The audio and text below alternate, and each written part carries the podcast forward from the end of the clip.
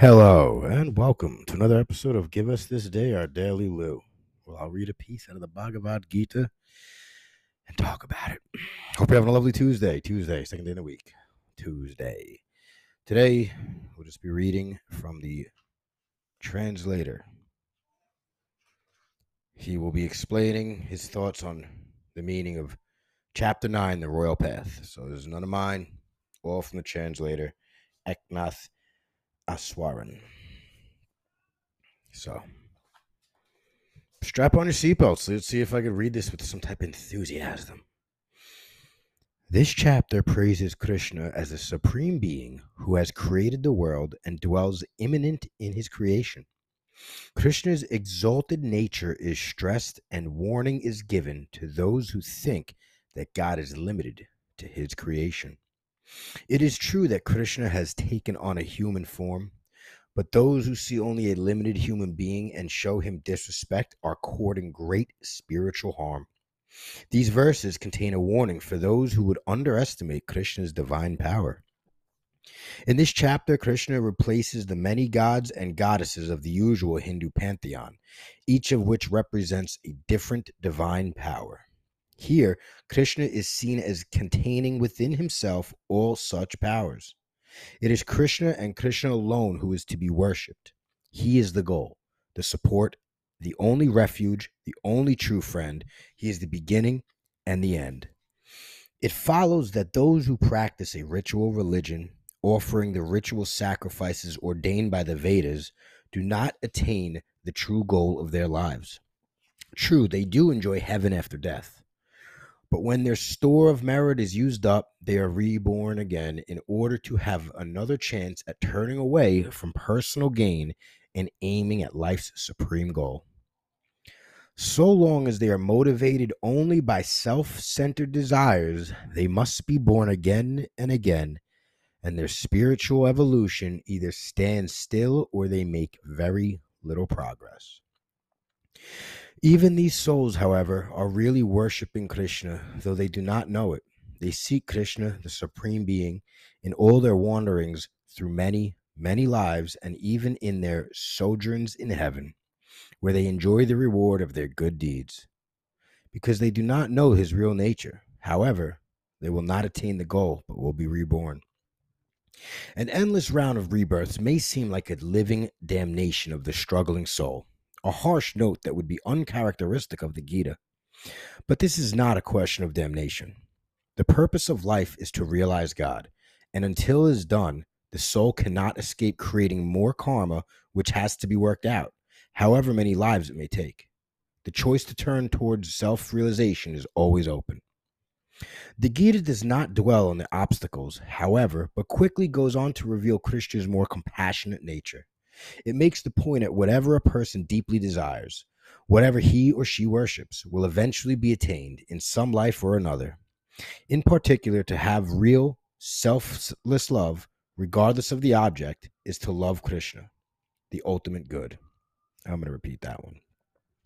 It makes the point that whatever a person deeply desires, whatever he or she worships, will eventually be attained in some life or other in particular, to have real, selfless love, regardless of the object, is to love Krishna, the ultimate good.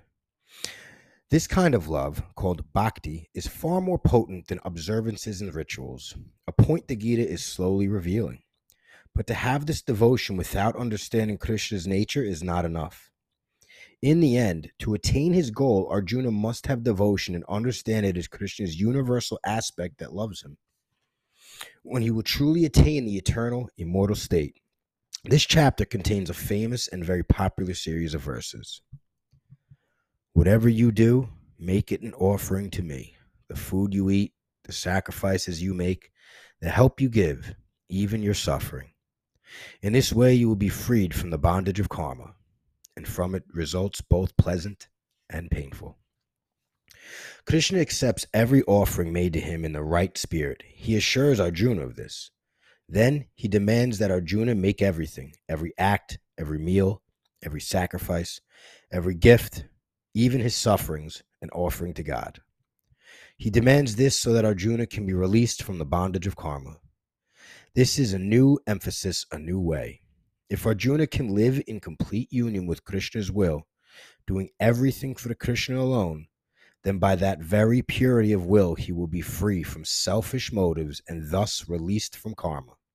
His spirit will be free and he will attain his goal of mystic union with Krishna. Krishna declares that he is impartial to all creatures. He neither favors nor rejects anyone. It is their sincere love that is important.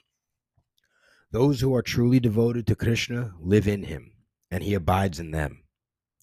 With some daring, probably at the risk of discomfort to the more orthodox, Krishna adds that even a sinner who takes wholehearted refuge in him becomes good. The word used is sadhu, which literally means a good person, but has come to signify one who leads the spiritual life, giving up all selfish desires to achieve the final goal. The word for sinner, sudurachara, should not be passed by either. Su literally means good. Dur is bad. Thus, one whose conduct is really bad, as we might say good and hot, to mean really hot.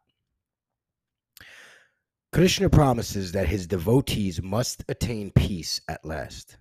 No one who has genuine love and devotion can perish. The meaning here is taken to be perish in a spiritual sense, come to spiritual harm. The message of this chapter is simple. It contains no philosophy and only a little theology.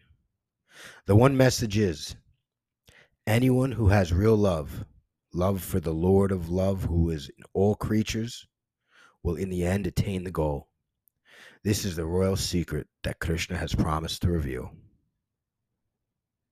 The message is anyone who has real love, love for the Lord of love, who is in all creatures, will in the end attain the goal. This is the royal secret that Krishna has promised to reveal. That's it. The introduction to chapter 9, The Royal Path. Read over it. I mean, re listen if you'd like. Even grab the book if you'd ever like to, that I read out of and follow along. And as always, thank you for tuning in to WLOU, the smooth sounds of the Bhagavad Gita.